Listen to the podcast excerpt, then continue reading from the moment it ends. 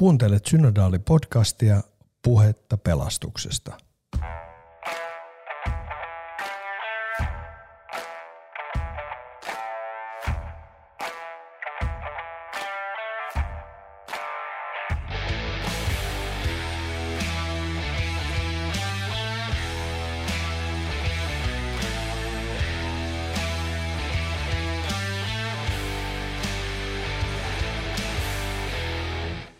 Tervetuloa Synodaali-podcastin pariin. Mun nimi on Pietu Korpelainen ja toimin tämän podcastin tuottajana. Ja tässä avausjaksossa, kuinkas muuten, täällä on studiossa Kari Kopperi, piispan kokouksen pääsihteeri. Mutta sen takia sä et ole täällä, vaan sä olet sen takia täällä, että sä oot tämän tuoreen synodaalikirjan toimituskunnan johtajana. Kari, mulla on nyt heti kysymys, kun teemana on pelastus. Oletko sä pelastunut ja jos sä olet pelastunut, niin miltä sä olet pelastunut? Toi on erittäin hyvä kysymys ja kaikessa moneudessa on hirmuisen hankala. Siihen on olemassa yksinkertaisia vastauksia ja sitten vähän monimutkaisia. Yksinkertainen vastaus, että joo, kyllä mä niin uskon, että kyllä kasteessa niin kun tapahtuu jotakin olennaista. On mulla sen myös sen verran niin tämmöistä historiaa, että kuulun siihen joukkoon, jotka ovat joskus nuoruudessaan uskoon tulleita. Mutta jos sitä asiaa niin yrittää pistää niin jotenkin niin uomiin, että mistä niin puhutaan, niin jostain syystä tämä peruskysymys on palauttanut mieleen niin vanhan teologisen keskustelun, mitä Suomessa käytiin 60-luvulla. Silloin professori Osmo Tiililä loi he lausumaan, että kirkko on täällä siksi, että täällä kuollaan. Mm. Ja hänen ajatuksensa nousi siitä sellaisesta niin kuin näkemyksestä, että ihmisen suurin ongelma on synti, mikä vaivaa koko ihmiskuntaa, ja ainoastaan Kristuksen sijaiskärsimys ja sen vastaanottaminen uskolla tuottaa ihmiselle pelastuksen, jonka pohjalta vältetään kadotukselta. Mm. Ja että kirkon tehtävä on nimenomaan huolehtia tästä, että ihmiset pelastuvat ja välttyvät kadotukselta. No tämä oli Tiililän teesi siihen maailman aikaan, mutta ei mennyt montaakaan viikkoa. Hieman eri lähteestä riippuen, niin kuulen eri nimiä, että kuka sen hänelle sitten sanoi heti kättelyssä takaisin, että ei, kirkko on täällä siksi, että täällä eletään. Mm. Ja että tämä uskomisen, pelastumisen, kristillisen sanoman asia koskee tätä meidän tämän aikaista elämää, maailmaa, siitä, että Jeesuksella on jotain sanottavaa siitä, miten me tässä elämme. Miten niin kuin Jumala luomisessa tätä maailmaa luonut ja tuo siihen niin kuin merkitystä ja aivan uudenlaista sisältöä. Ja tätä keskustelua ei tämä ollut silloinkaan uusi. Mm. Uusia teologisia ideoita kirkohistoriassa on tullut hyvin harvoin, että tästä oli ennenkin käyty keskustelua, mutta tämä poiki siinä vaiheessa aika vahvan keskustelun tämmöisestä, niin kuin, jossa toinen puoli korosti sitä niin, että tämä tuonpuoleisuus on se ratkaiseva ja toinen sitä, että tämä tämänpuoleisuus, jos pitäisi ajatella itse mitä tuosta tuumaa tuosta väännöstä, niin sanoisin näin, että ei se ensimmäinenkään täysin väärässä ole, mutta ehkä tässä maailmassa meidän olennaista on pohtia sitä, että miten me elämme tätä elämää, mitä tällä kristinuskon sanomalla on tässä merkitystä ja miten se vaikuttaa ja muistelen, että taisi olla juuri edesmennyt Simo Knuuttila, joka jossakin keskustelussa pohdiskeli tätä uskomisen ongelmaa ja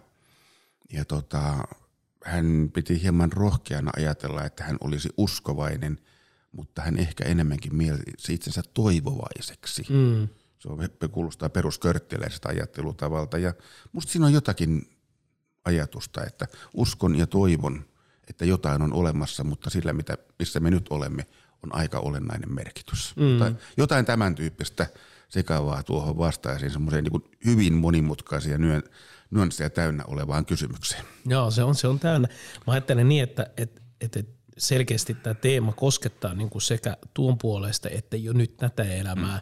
Jos tästä olisi halunnut tehdä ikään kuin tämmöiselle nuorille aikuisille suunnatun kohdeversio, niin tämähän voisi voinut olla esimerkiksi nimeltä Sä kuolet -kirja. Ja sitten sinne olisi käsitelty sitä kuolemaa, mutta myös sitä elämää ennen sitä.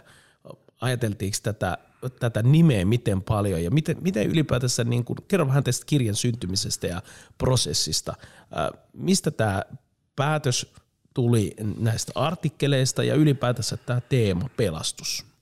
No se oli semmoinen, että lähtökohdana antaa tälle koko prosessille se, että synodaalikokous järjestää nykyisen meidän kirkollisten säädösten mukaan joka 6. vuosi. Ja se on jokaisessa hiippakunnassa, johon papit kokoontuvat piispansa kutsumana. Tampereen hiippakunnassa siihen kutsutaan myöskin diakoniatyöntekijöitä, että Tampere vähän poikkeaa tässä muusta. Ja kun tämä tiedettiin, tämä on nyt tulossa vuonna 2022, niin vuoden 2020 syksyllä ryhdyttiin pohtimaan, että olisiko meillä jokin teema, josta keskusteltaisiin. Ja myöskin kysyttiin, että tehdäänkö yhteinen synodaalikirja vai erillisiä. Siinä historiaan kuuluu se, että ne on hiippakunnat tehneet jopa omia synodaalikirjoja, mutta aika pitkän aikaa perinteenä on ollut se, että tehdään yksi yhteinen. Näin tehtiin vuonna 2016kin. Silloin pohdittiin armon horisontteja. Ja kun tiedettiin, että lähdetään varmaan tekemään yhtä kirjaa, niin sitten keskusteltiin siitä, että onko näillä kokouksella jokin teema, ja siellä vilahteli hyvinkin monenlaisia asioita, että onko se jokin yhteiskunnallinen teema tai jokin teologinen teema, ja siihen keskusteluun osallistuvat piispat, joiden kanssa tätä asiaa pohdittiin, ja sitten erinäisten vaiheiden pohjalta päädyttiin siihen, että siitä oli niin kuin paljon vähän monimutkaisempia ja hienosyisempiä muotoja, mutta lopulta päädyttiin siihen, että eikös me voitaisiin puhua pelastuksesta. Mm. Se on ihan yksinkertainen, tai sanotaan jopa hävyttömän yksinkertainen, mutta samalla niin monimutkainen ja moni-ilmeinen ja moniselitteinen, että jos kirkossa pitäisi puhua, tai jos jossakin pitää puhua pelastuksesta, niin eikö kirkosta, ja eikö se ole hyvä teema, että papit pohtivat sitä, ja silloin siinä oli tämä niin kuin olennaisia kysymyksiä, että mitä se tämän puoleen, mitä tuon puoleisuus tarkoittaa. Mitä kaikkea se pitää sisällään, vaikka se onkin periaatteessa niin kuin yksinkertainen, niin mitä lähemmäs sitä tarkastelee, mitä niin kuin enemmän sille antaa aikaa, niin se vaikeampi itse asiassa se onkin. Joo, se rupeaa tulemaan hyvin paljon monimutkaisemmaksi. Ja sitten kun me oltiin teema päätetty, niin sitten lähdettiin niin kuin haikailemaan sitä, että no ketkä voisi tästä asiasta sitten kirjoittaa yhteiseen kirjaan. Ja me aloitettiin piispainkokouksen kansliassa semmoinen metsästäminen, ketkä voisi olla sopivia, mitä alateemoja tähän voisi olla. Keskustelua käytiin myös piispojen kanssa. Ja sitten me tehtiin semmoinen vallankumouksellinen idea, mitä koskaan aikaisemmin ei ole tehty, että me laitettiin Facebookiin. Joo. Papien ja teologien palstalle niin kuin vinkkiä, että tämmöinen on teema.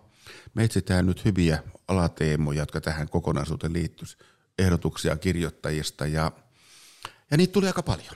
Joo.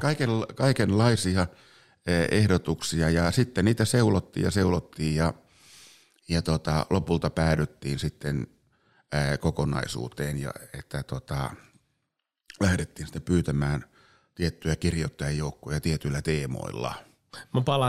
Mä voin palata tähän vielä ehkä myöhemmin, mutta siis oliko siinä välissä, eikä tarvii nyt sit nimeltä tietenkään osoittaa, mutta oliko siellä myös sellaisia ehdotuksia, että te mietitte toimittajakunnan kanssa, että ei me kyllä tätä juttua me ei ainakaan voida ottaa?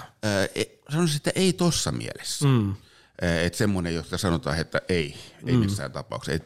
Että sellaista ei ollut, vaan niin kuin enemmänkin käytiin keskustelua ja pohdittiin sitä niin, että mistä tulee semmoinen luonteva kokonaisuus. Mm. Ja sitten joitakin asioita jäi sitten ulkopuolelle. Joku oli semmoinen, että se oli vähän suppea teema tai hyvin spesifi, tai sitten se on niin vaikeasti hahmoteltavissa, mitä tuo on, tai sitten se, että rupesi näyttämään, että nyt jo kokonaisuus on tasapainossa. Ja sitten tietysti niin kun, tämän tyyppistä kirjaa, kun lähdetään tekemään, niin on tärkeää, että siinä on niin kun eri tavalla ajattelevia miehiä ja naisia, mielellään mahdollisimman tasapainoinen määrä ja erilaisia osaamisia. Mm. Niin oli siinä yhtälössä vähän sen fundeeraamista, mutta ei mitenkään poikkeuksellisen työläs prosessi. Aina kun esimerkiksi konferenssia suunnitellaan ja ketkä esitelmöi ja muuten, niin käydään samanlaista keskustelua, että saadaan niin kuin mielekäs kokonaisuus. Kyllä, puhetta läpi siitä, että miten tämä niin kuin on ehjä kokonaisuus. Tämä kirja on jaettu käytännössä vähän niin kuin kolmeen osaan. Haluatko vähän avata näistä niin kuin osaulottuvuuksista ja miten tietyt kokonaisuudet sitten asettu juuri näiksi kolmeksi? Tai oikeastaan niitä on neljä. Niitä on neljä, joo. Koska se, tosin yksi niistä on, sisältää vain yhden artikkelin. Totta, joo, se on tämä viimeinen, mikä käsittelee rukousta. Kyllä. Joo, eli meillä oli toisenlainen suunnitelma. Mutta sitten kun me saatiin artikkelit, niin totesimme, että hetkinen, tämä täytyy nyt jäsentää jotenkin toisin. Ja me siinäkin sitten mietittiin, että mitenkäs nämä sitten löytää toisensa. Ja sitten se ryhmittyi tämmöisiin kokonaisuuksiin, jossa ensimmäinen on tämmöistä sanotettua pelastusta. Puhutaan Raamatusta, Vanhasta testamentista, Uudesta testamentista ja sitten niin kuin erilaisia opillisia näkökulmia, joita siinä sitten on tuomassa Risto Saarinen ja Veli-Matti Kärkkäinen. Sitten toinen on tämmöinen niin kuin eletyn pelastuksen idea, jonka taustalla on semmoinen laajempi keskustelu eletystä uskosta ja sen merkityksestä ja vaikutuksesta ja että voitaisiinko teologiaa harjoittaa tämmöistä eletyn uskon teeman näkökulmasta käsin, taikka tutkia kirkkohistoriaa siitä niin, että mitä se on ollut ihmisten kokemana, ja se tuo hieman toisen näkökulman kuin vain oppineiden teologimiesten sanoittama kuvaus siitä, että miten asiat ovat olleet. Ja sitten kolmannessa niin kokonaisuudessa sitten pohditaan niin kuin maailmaa ja katsotaan globaalia näkökulmaa. Et se ei ole maailman pelastus tässä niin kuin transcendentissa näkökulmassa, vaan se on ikään kuin se, että mitä globaali teologia tuo, mitä tässä ajassa liikkuu, niin sen tyyppisiä ulotuksia. Ja sitten kokonaisuuden sulkee sitten tosiaan tämä viimeinen lyhyt kokonaisuus rukouksesta, jossa niin kuin rukous on väline tuomaan sitä pelastuksen todellisuutta myöskin meidän elämäämme ja olemiseemme. Pelastus on hirmu mielenkiintoinen sana ja niin kuin moniulotteinen, niin kuin tuossa jo avattiin sitä. Sitten samalla se tuntuu aika kaukaiselta. Mä teen nuorten aikuisten kanssa työtä ja nuorten aikuisten yhteisöjen kanssa, niin pelastus sanana itsessään on aika etäinen. Mä nostan yhden quotein suoraan täältä kirjasta. Se löytyy Sini Mikkolan artikkelista ja Sini Mikkola kirjoittaa näin. Omassa ajassamme elämme sen sijaan helposti kaikkivoipaisuuden kuvitelmassa.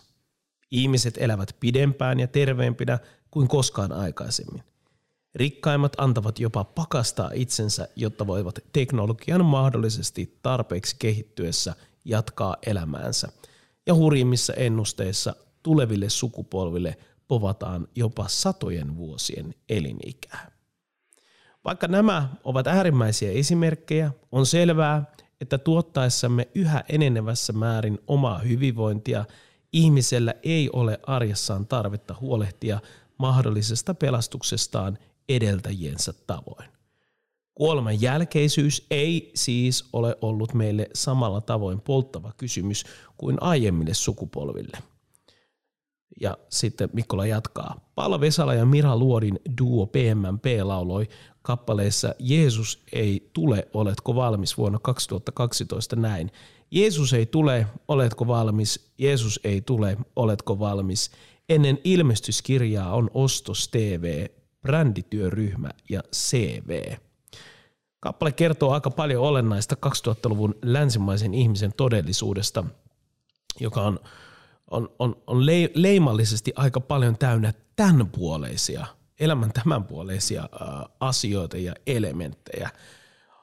Onko pelastus siis teemana jotenkin liian kaukana siinä tavallisessa arjessa elävän ihmisen maailmankuvasta?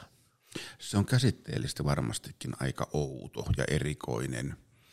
Ja se usein kantaa hyvin vahvasti sitä ajatusta, että se pelastuksen teema liittyy tähän syyllisyyden ja sitten tuon puoleisen saavuttamisen problematiikkaan, joka ei tunnu niin kuin monelle nuorelle ajankohtaiselta, koska meillä ei tämä maailma ole samalla tavalla niin kuin kauhien sairauksien, tuhojen valtaamaa maailmaa kuin se joskus on ollut. Ja niin kuin reformaation aikana, niin sitä usein sanotaan, että silloin se ihmisen kysymys oli se, että miten löydän armeliaan Jumalan.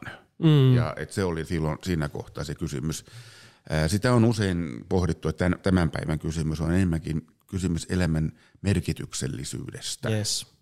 Ja tämä teema meilläkin on ollut tässä esillä ja monissa kirjoituksissakin sitä pohditaan, että mikä on tämä merkityksellisyyden ulottuvuus. Mutta sitten siihen liittyy tämmöistä jännää hienosäätöä, että usein tässä arjessa, muistaakseni jos se oli jo silloin juppimaailman aikana ennen 90-luvun lamaa, niin joku loihe lausumaan, että kella on eniten leluja voittaa. Ja tällainen elämisen asenne, ja ei se nyt täysin tuntematon näinä viime vuosikymmeninäkään ole ollut.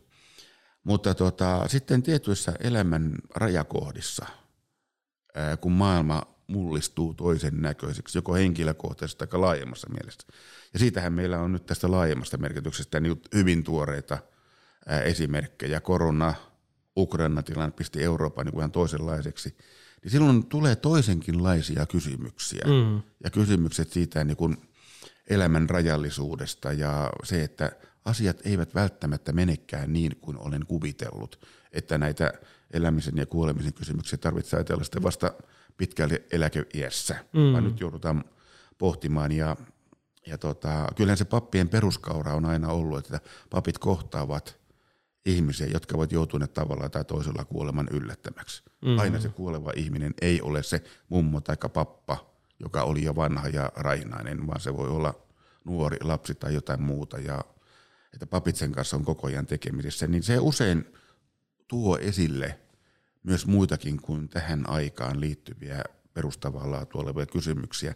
Mutta kyllä se kirkon niin kun haaste on koko ajan puhua siitä, että mitä merkitystä tällä uskomisella on tässä elämässä ja tässä ajassa ja maailmassa.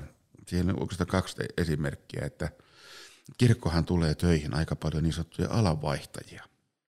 Ja kun heiltä kysytään, että miksi näin, elämähistoria voi olla ties vaikka mitä.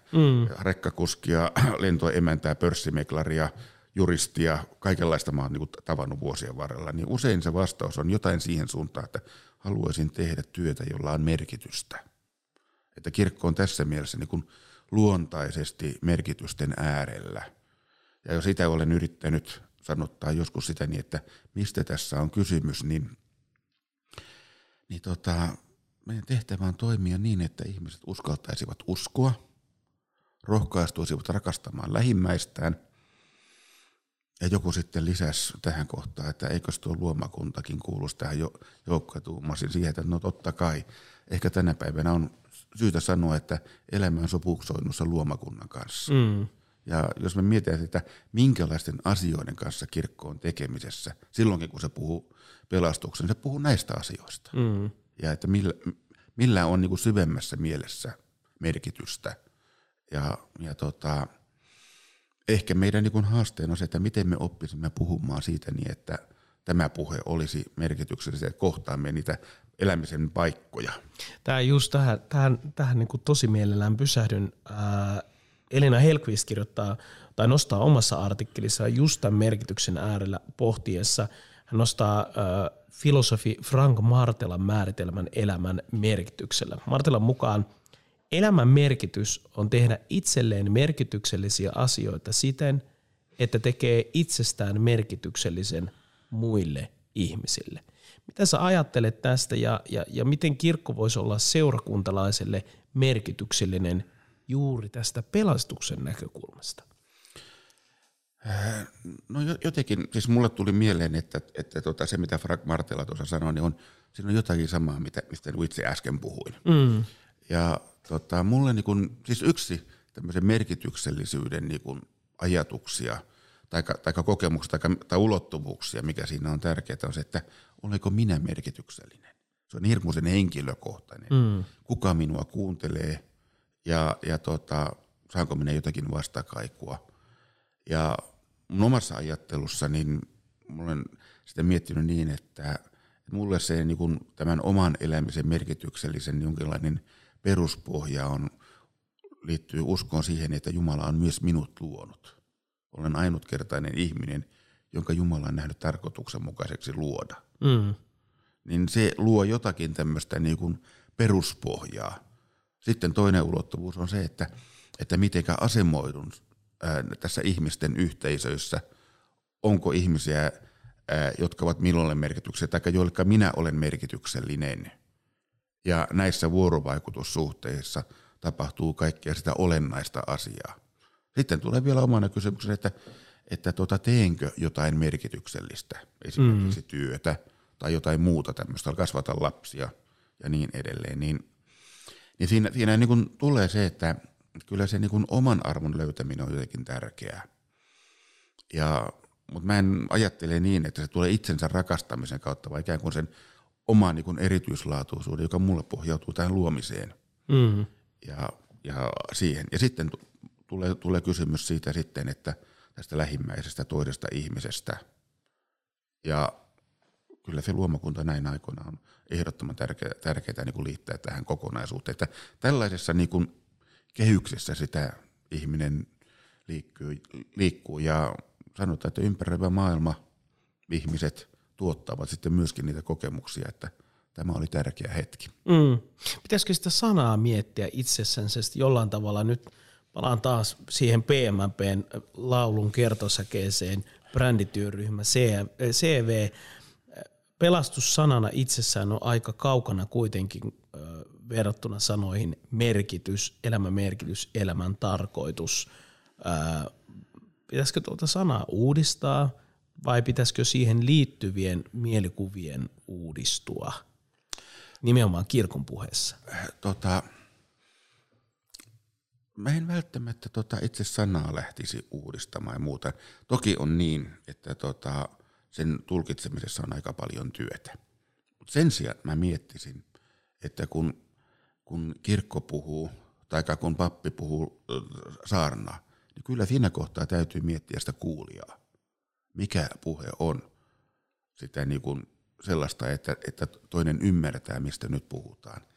Ja siinä tilanteessa niin en välttämättä lähtisi käyttämään niin kuin sitä pelastuksen termiä, vaan jotakin muuta.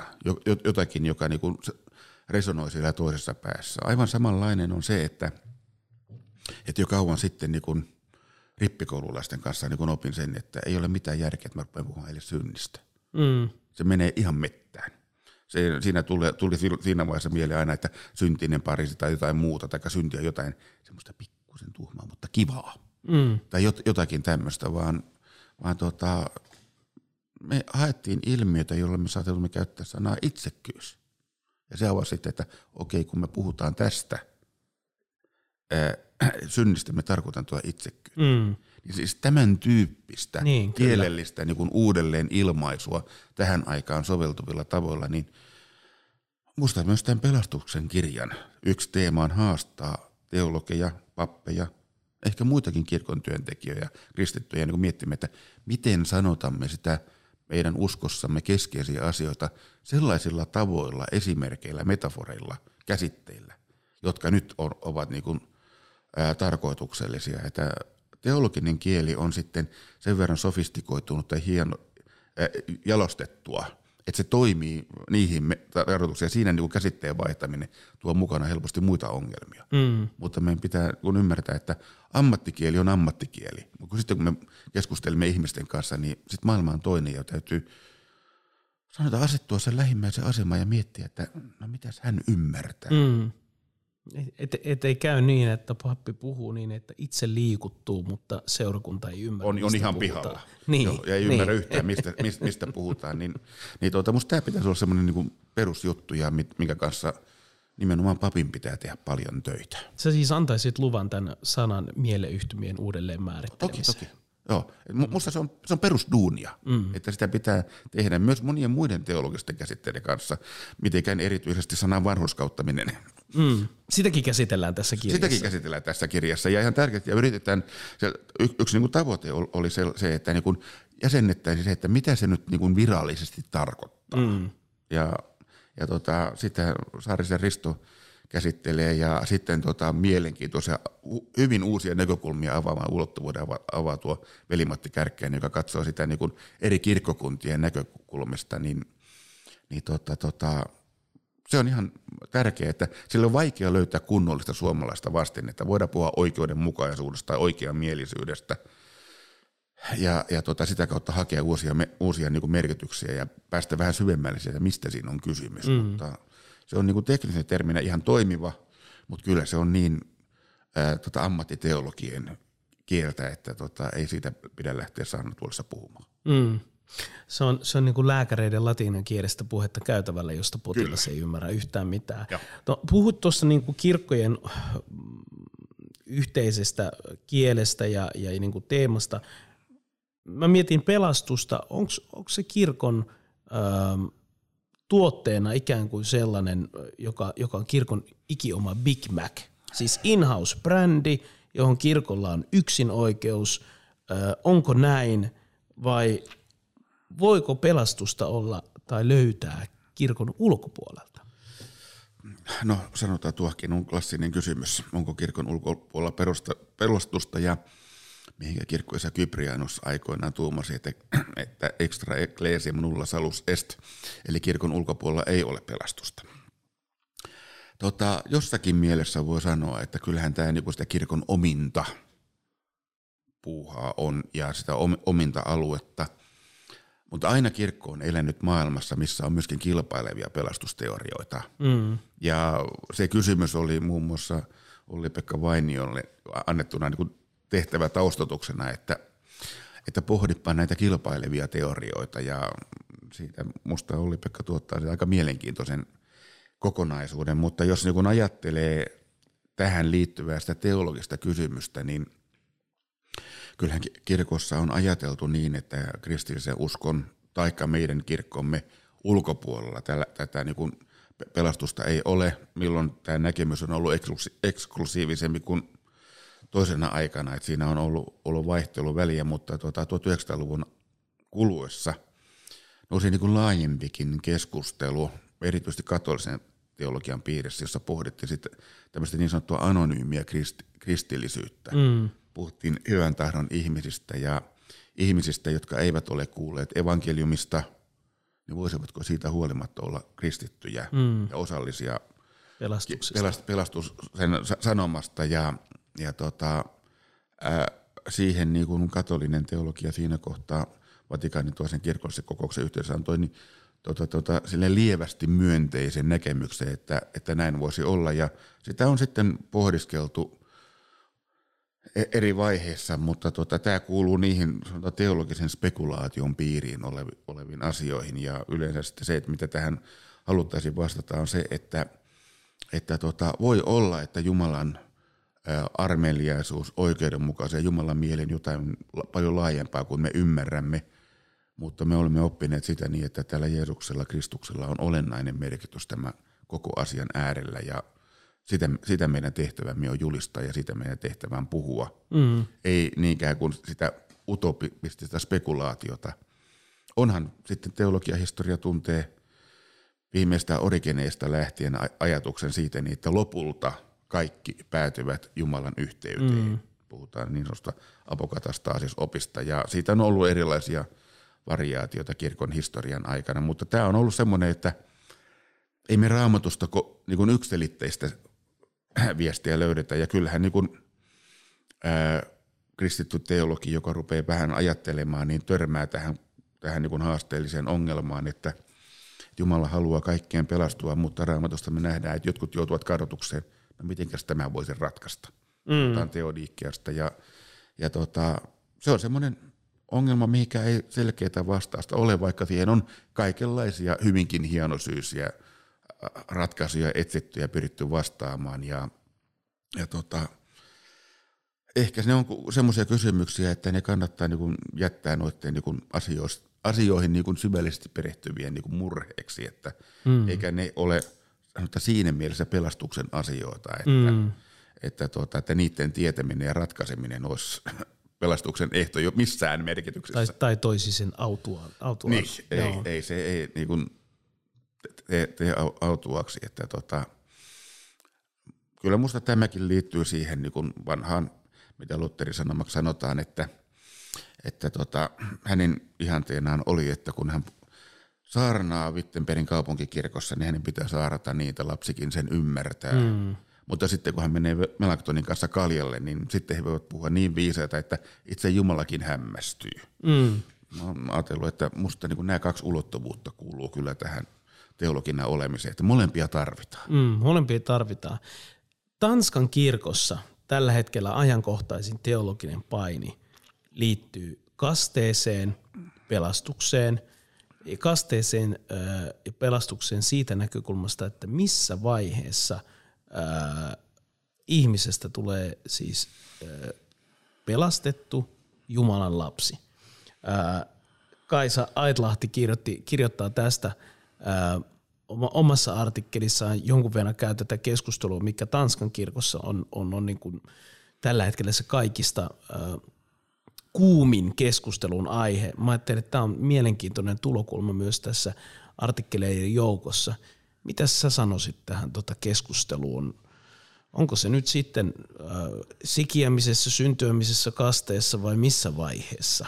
Tämä on semmoinen, että kyllä se on kirkkokuntia jakanutkin kysymys ollut. Ja se liittyy sitten, että usein tämä kastekysymys tosiasiassa siellä juurelta löytyy kysymys siitä, mitä me ajattelemme synnistä ja synnin olemisesta. Ja onko niin, että vastasyntynyt lapsi myös tarvitsee kastetta, pelastusta ja missä määrin perisynti vaikuttaa tässä näin. Luterilainen kirkkohan liittyy kyllä tähän perinteeseen niin kuin läntisen traditioon ja myöskin itäisen tradition pääuomaan, jossa on ajateltu se, että pieni lapsikin tarvitsee tätä pelastusta ja kastetta, joka liittää Jumalan yhteyteen. Mutta siitä on aina keskusteltu. Mm. Että vahvimminhan siinä sitä niin kuin toista kantaa on edustaneet liikkeet, jotka ovat edellyttäneet niin sanottua uskovien kastetta, jossa niin kuin kaiken lähtökohtana on eräänlainen, hieman eri tavoin ymmärretty ihmisen niin kuin uskomistahdon ilmaisu, että voidaan kastaa. Ja sitten siihen niin kuin on usein sitten liittynyt se ajatus se, että lapsi voisi pelastua joko niin kuin liittymällä vanhempiinsa, tai siinä on erityinen siunaus, ja vasta kun lapsi tulee tietoiseksi, niin sitten tämä maailma muuttuu toisenlaiseksi. Mutta mä luulen, että tämä on teema, mistä varmaan on, meilläkin tullaan keskustelemaan lähiaikoina. Se osittain liittyy siihen, kun me pohditaan meidän kasteteologiaamme ja kastekäytäntöjä ja kirkossa haluamme vastata siihen, että miksi lapsi pitäisi kastaa. Just näin. Ja sitä keskustelua käydään. Meillä on toinen prosessi käynnissä parhaillaan, missä selvitetään kirkollisten toimitusten teologiaa ja siellä on niin kuin aikamoinen joukko erilaisia työryhmiä yksittäisten kysymysten ääressä ja yhdessä ryhmässä pohditaan, että mitä me nyt oikeasti ajattelemme kasteesta tänä päivänä. Mm. Ja silloin sitä asiaa tullaan työstämään, että onhan meillä niin kuin kristillisessä liikkeessäkin Suomessakin ollut tässä kastekäytännössä niin kuin pientä vaihtelua olemassa, että minusta tässä on ihan kiinnostava avaus ja olisi se pappiin ihan hyvä keskustella siitä, että mitä he oikeasti ajattelevat kasteesta, kun käyvät kastamassa lapsia joko kirkossa tai sitten ihmisten kotona. Niin, mä ajattelin, että jotenkin pappi tulee haastetuksi ehkä enemmän kuin aikaisemmin. Ainakin kasvukeskuksissa lapsen automaattisesti kastaminen ei olekaan enää samanlainen automaatio kuin mitä se aikaisemmin on. Ja silloin joutuu varmaan useammin niihin keskusteluihin. Ainakin täällä Helsingissä joutuu ja pääsee. Mä sanoisin ehkä mieluummin pääsee niihin keskusteluihin. Miksi minun pitäisi kastaa tämä meidän lapsemme? Siis ilmiö on vielä laajempi. Et se on se, että tämä ei koske vain pääkaupunkiseutua. Täällä se on vielä ehkä vahvempi, mutta vielä 20 vuotta sitten niin papilla oli monia tilanteita, mihin hän meni ikään kuin annettuna. Ja se oli niin kuin selvää, että näin on. Tänä päivänä hän nimenomaan tulee haastetuksi, ja mikä edellyttää sitä papilta ja myös muuta kirkon työtä, tämä koske vain pappia, niin pitäisi olla kykyä sanottamaan sitä, että mitä mä oon täällä tekemässä ja millä oikeutuksella ja miten on.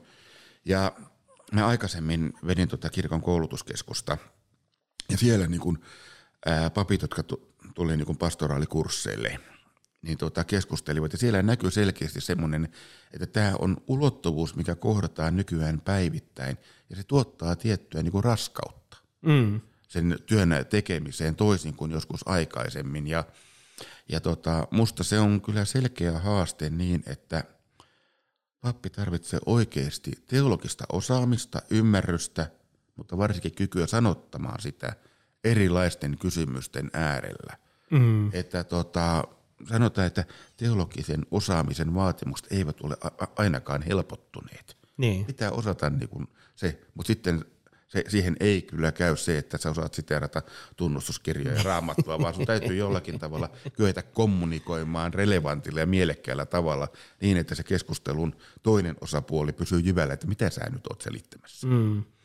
No pelastukseen liittyy ehdottomasti myös se, että silloin kun elämä on helppoa, kaikki menee putkeen, ajatus pelastuksesta tuon puoleisesta on aika etäinen ja kaukainen, mutta siinä vaiheessa kun elämä iskeekin myrskyjä vastaan ja sitä semmoista meidän perusturvallisuutta, sitä horjutetaan, niin silloin nämä kysymykset tulee enemmän ja enemmän ajankohtaiseksi. Tämä kirja on kirjoitettu tämän koronapandemian aikana, mutta sitten sen jälkeen, kun artikkelit on palautettu, Eurooppaa kohtasi uudenlainen tilanne, Venäjän hyökkäyssota Ukrainaa kohtaan, mikä on jotenkin tullut tosi graafisesti ja voimakkaasti näkyviin monella eri tasolla.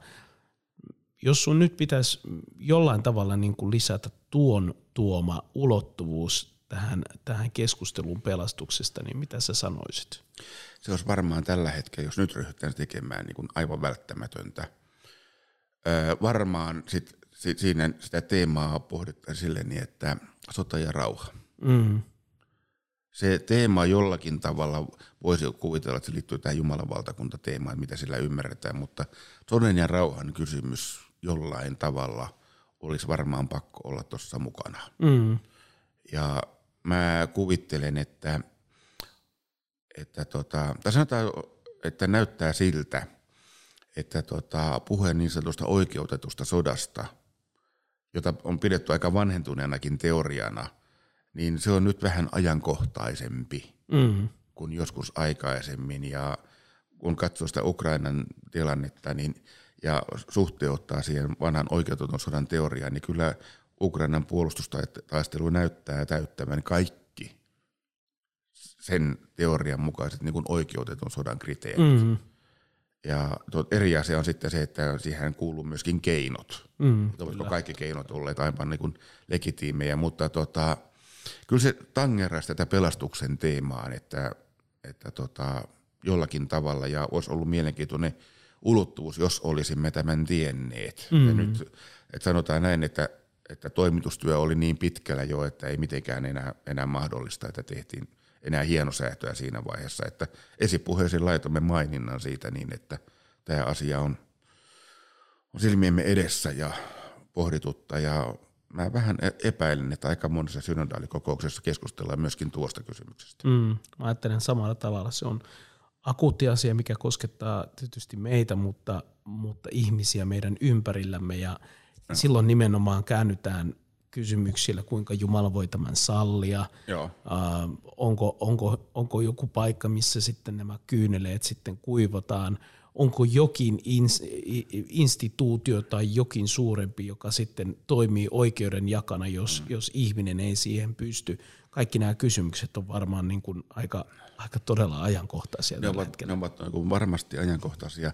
Tosin mikromielessä niin jokainen pappihan kohtaa aina hautajaisista eri tavoin, mutta nyt me puhutaan niin kuin isossa ja isossa yhteiskunnallisessa mittakaavassa, jossa kuolleita tulee paljon. Ja ne sodan kasvot näyttävät todella hirvittäviltä, että se nostaa varmaan lisänä esille kysymyksen ihmisen pahuudesta ja sitä, että mitä kaikkea me kuulemme sitä, että on tehty asioita ja ilmiöitä, jotka ovat aivan pöyristyttäviä, että minkäänlainen niin kun järki ei niitä sallisi. Sen ymmärtää, että käydään sotaa ja taistellaan niin sanottua vihollista vastaan, mutta mitä kaikkea tehdään siviileille muille, niin kyllä se haastaa kysymään, että hetkinen, mikä onkaan tämä. Ja pistää pohtimaan sitä, että mistä on kysymys pahuudesta. Kyllä. Mikä on pahuuden niin kuin ydin ja miten pelastus vastaa pahuuteen ja pahuuden aikaan saamiin tekoihin. Ja sitten siihen liittyen vielä sitten niin kuin välittömästi kysymys sitten anteeksiannosta. Yhtäältä kysymys se, että voiko Jumala armahtaa oikein pahan ja voiko minä armahtaa, Kyllä. jos minulla on tehty pahaa. Kyllä. Niin ei helppoja kysymyksiä. Joo. Ehkä me saadaan tässä välissä ennen seuraavaa synodaalikokousta joku tällainen välikirja nimenomaan sodasta ja rauhasta. Voi olla, että piispat käynnistivät vuosi sitten semmoisen sarjan, että kirjoittavat piispan kirjeitä. Ja ensimmäinen liittyi Raamattuun, seuraavaan valmisteilla, ilmestyneen ensi vuonna rukouksesta. Ja tuossa on vähän jo haikailtu ja kysytty, että olisiko seuraava, jossa käsiteltiin sotaa ja rauhaa. Mm-hmm. Ei ole vielä mitään päätöksiä olemassa, mutta se on heitetty ilmaan mielenkiintoisena ehdotuksena. Joten terveisiä piispoille täällä nyt kovasti jo odotellaan, ei muuta kuin kirjoituskoneet laulamaan. Hei Kari, on juteltu laajasti ja kattavasti tästä kirjasta itsestänsä. Kerro meille tätä kirjaa lukeville jotain sellaista hauskaa kommervenkkiä, mitä ei välttämättä välity kirjasta itsestänsä, mutta mikä liittyy kirjan kasaamisen prosessiin. Nämähän on aina aika isoja juttuja, isoja kokonaisuuksia. Yksi ilmiö, mikä oli aivan käsittämätön, tapahtui siinä alkuvaiheessa, että kun me oltiin saatu sitten suunnitelma, että ketä me nyt pyydämme kirjoittamaan. Ja laitoimme sitten viestiä näille henkilöille, että meillä on tämmöinen hanke ja siellä olisi tämmöinen teema, kiinnostus sinua lähteä kirjoittamaan näillä ja näillä taustaspekseillä. Siihen ei tainnut mennä 24 tuntiakaan, kun olemme saaneet kaikilta myönteisen vastauksen. Ei tämmöistä ole ikinä tapahtunut. Wow. Se kertoo jotain, erityisesti siitä, että tämä teema on kiinnostava. Ja ihmiset halusivat antaa tähän joku kontribuutionsa. Ja se oli niin kuin aivan huimaa, että vaikka mäkin olen ollut tekemässä erinäisiä niin kuin hankkeita, niin näin nopeaa, näin haasteelliseen tehtävään liittyviä vastausten määrää, niin en mä ole ikinä törmännyt. Että se oli niin kuin semmoinen tuntuma, että hei, kyllä me ollaan vissiin aika järkevää juttua tekemässä. No sitten toinen tämmöinen, mikä on aivan pikku detalji, mutta sisäisesti vain hihittelin, että sitten kun oikoluetaan nyt ihan loppusuoralla, niin törmään välillä kaikennäköisiä pieniä hauskoihin painovirheisiin. Ja viimeisin hauskuus oli se, että yksi henkilö meidän niin kuin toimistossa, joka on tähän oikolukuun osallistunut, niin hän huomaa siitä niin, että nyt Raamatun tutkijalla on väärä Raamatun kohta. Siinä oli kunnon painovirhe väärään kohtaan viittaus, jotka korjattiin nyt tänne. Joo. Että siis on, että asiantuntijallakin tapahtuu aina Kyllä. kaikenlaista. Mutta muuten voi sanoa, että yleensä tämä on mennyt jo aika niin kuin, leppoisasti ja rauhallisesti. Että kaikkea semmoista pientä sälää toki on olemassa, mutta ei mitään niin kuin semmoista erityisen kummallista ja ihmeellistä. Ja siitäkin iloitsin, että me saatiin kuvittajaa, joka teki sangen hauskat ja mielenkiintoiset kuvat, jotka on, ainakin minusta ne on semmoisia mukavan moniulotteisia. Niissä on tiettyä lasimaalausmaista, mutta sitten kun ne katselee, niin ne on hauskasti moniulotteisia ja voivat ehkä stimuloida jotakin keskustelua. Tämä oli kiva, että toit myös tämmöistä inhimillistä väriä artikkelien kirjoittajia. He ovat siis huippuammattilaisia ja tässä vaiheessa, kun meidän jaksoamme nautetaan, niin lähes kaikki ovat täällä studiossa käyneet ja voin kertoa, että on erittäin mielenkiintoinen podcast-sarja tulossa, aivan mieletön. No nyt sitten kysytään. Kari Kopperi, toimituskunnassa olette katsellut näitä artikkeleita. Tämä on tietysti vähän niin kuin lapsista pitäisi nyt valita, että kuka se suosikki on, niin jos nyt on niin, että tätä kirjaa pitää kädessänsä ja sieltä pitäisi valita 3 artikkelia, jotka lukee. Eikö se ole kauhea kysymys? On. Miten sä niin kun väistät luodin tai mitkä artikkelit sä sieltä nostaisit? Jo luoti tekisi mieli väistää ja sitten sanoa siihen, että kaikki kannattaa lukea. Mutta mä pikkusen muutan kysymystä ja siinä mielessä, että mä niin kun rupesin miettimään, että mitkä on sillä tavalla mielenkiintoisia, taikka esittää jonkun vähän poikkeavan tai yllättävän näkökulman, mitä ei välttämättä olisi tullut niin kuin ajatelleeksi. Meillähän kävi tässä näin, että meillä oli olemassa tietyt speksit, kun me pyysimme ihmisiä, että kirjoittaisi tästä näin. Kaikki se, mitä me haluttiin, ei toteutunut, mutta monessa jutussa tuli paljon enemmän kuin me olimme kuvitelleetkaan. Ja jos niin kuin tätä kautta niin kuin mietiskelin, että mistä niin kun antaisin vinkin, että toi kannattaisi lukea. Siinä on ehkä jotakin uutta ja yllättävää. Niitä voisi olla useampikin, mutta yksi on Sini Mikkolan juttu, Arki, eletty, uskonto ja pelastusreformaation ajalla. Siinä on tiettyä jännää. Katsotaan asiaa ja pelastuksen teemaa hieman poikkeavistakin näkökulmasta, mikä reformaation tutkijoille ja varsinkaan Luther-tutkijoille ei ole ollut ihan tavanomaista. No toinen, mikä mulla tuli mieleen, niin on hyvin jännittävä juttu, on toi Olli-Pekka Vainion Pelastus ja kosmisen oikeudenmukaisuuden kaipuu, jossa tarkastellaan tämmöisiä vähän kilpailevia pelastusteorioita, myöskin kristinuskon sisällä olevia teorioita, jossa tuolla maailmalla keskustellaan, ja se keskustelu on meillä kohtuullisen tuntematonta, vaikka kun sitä juttua lukee, niin voi havaita, että jotkin kaiut näkyvät myös meidän suomalaisessa keskustelussa tänä päivänä. Ja sitten jos vielä kolmas, niin aika uusi näkökulma on tuo Isto-Peltomäen juttu Taivas täytyy kuvitella. Siinä pohditaan, mitä me tarkoitamme sillä, kun me puhumme taivaasta. Jep. Ja siihen liittyy ulottuvuuksia, että jos jotakin niin kuin yllättävää haluaa, niin noita voisi vaikka esimerkiksi lukasta.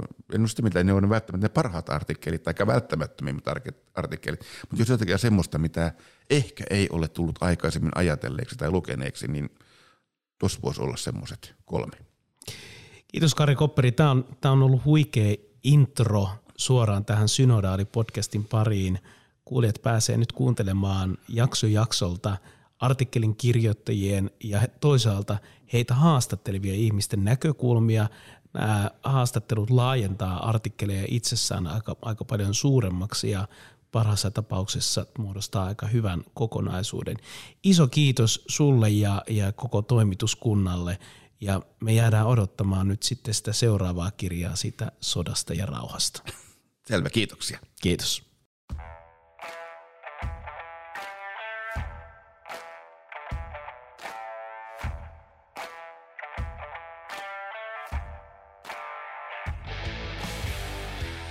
Tämän podcastin ovat tuottaneet Satu Huttunen ja Pietu Korpelainen.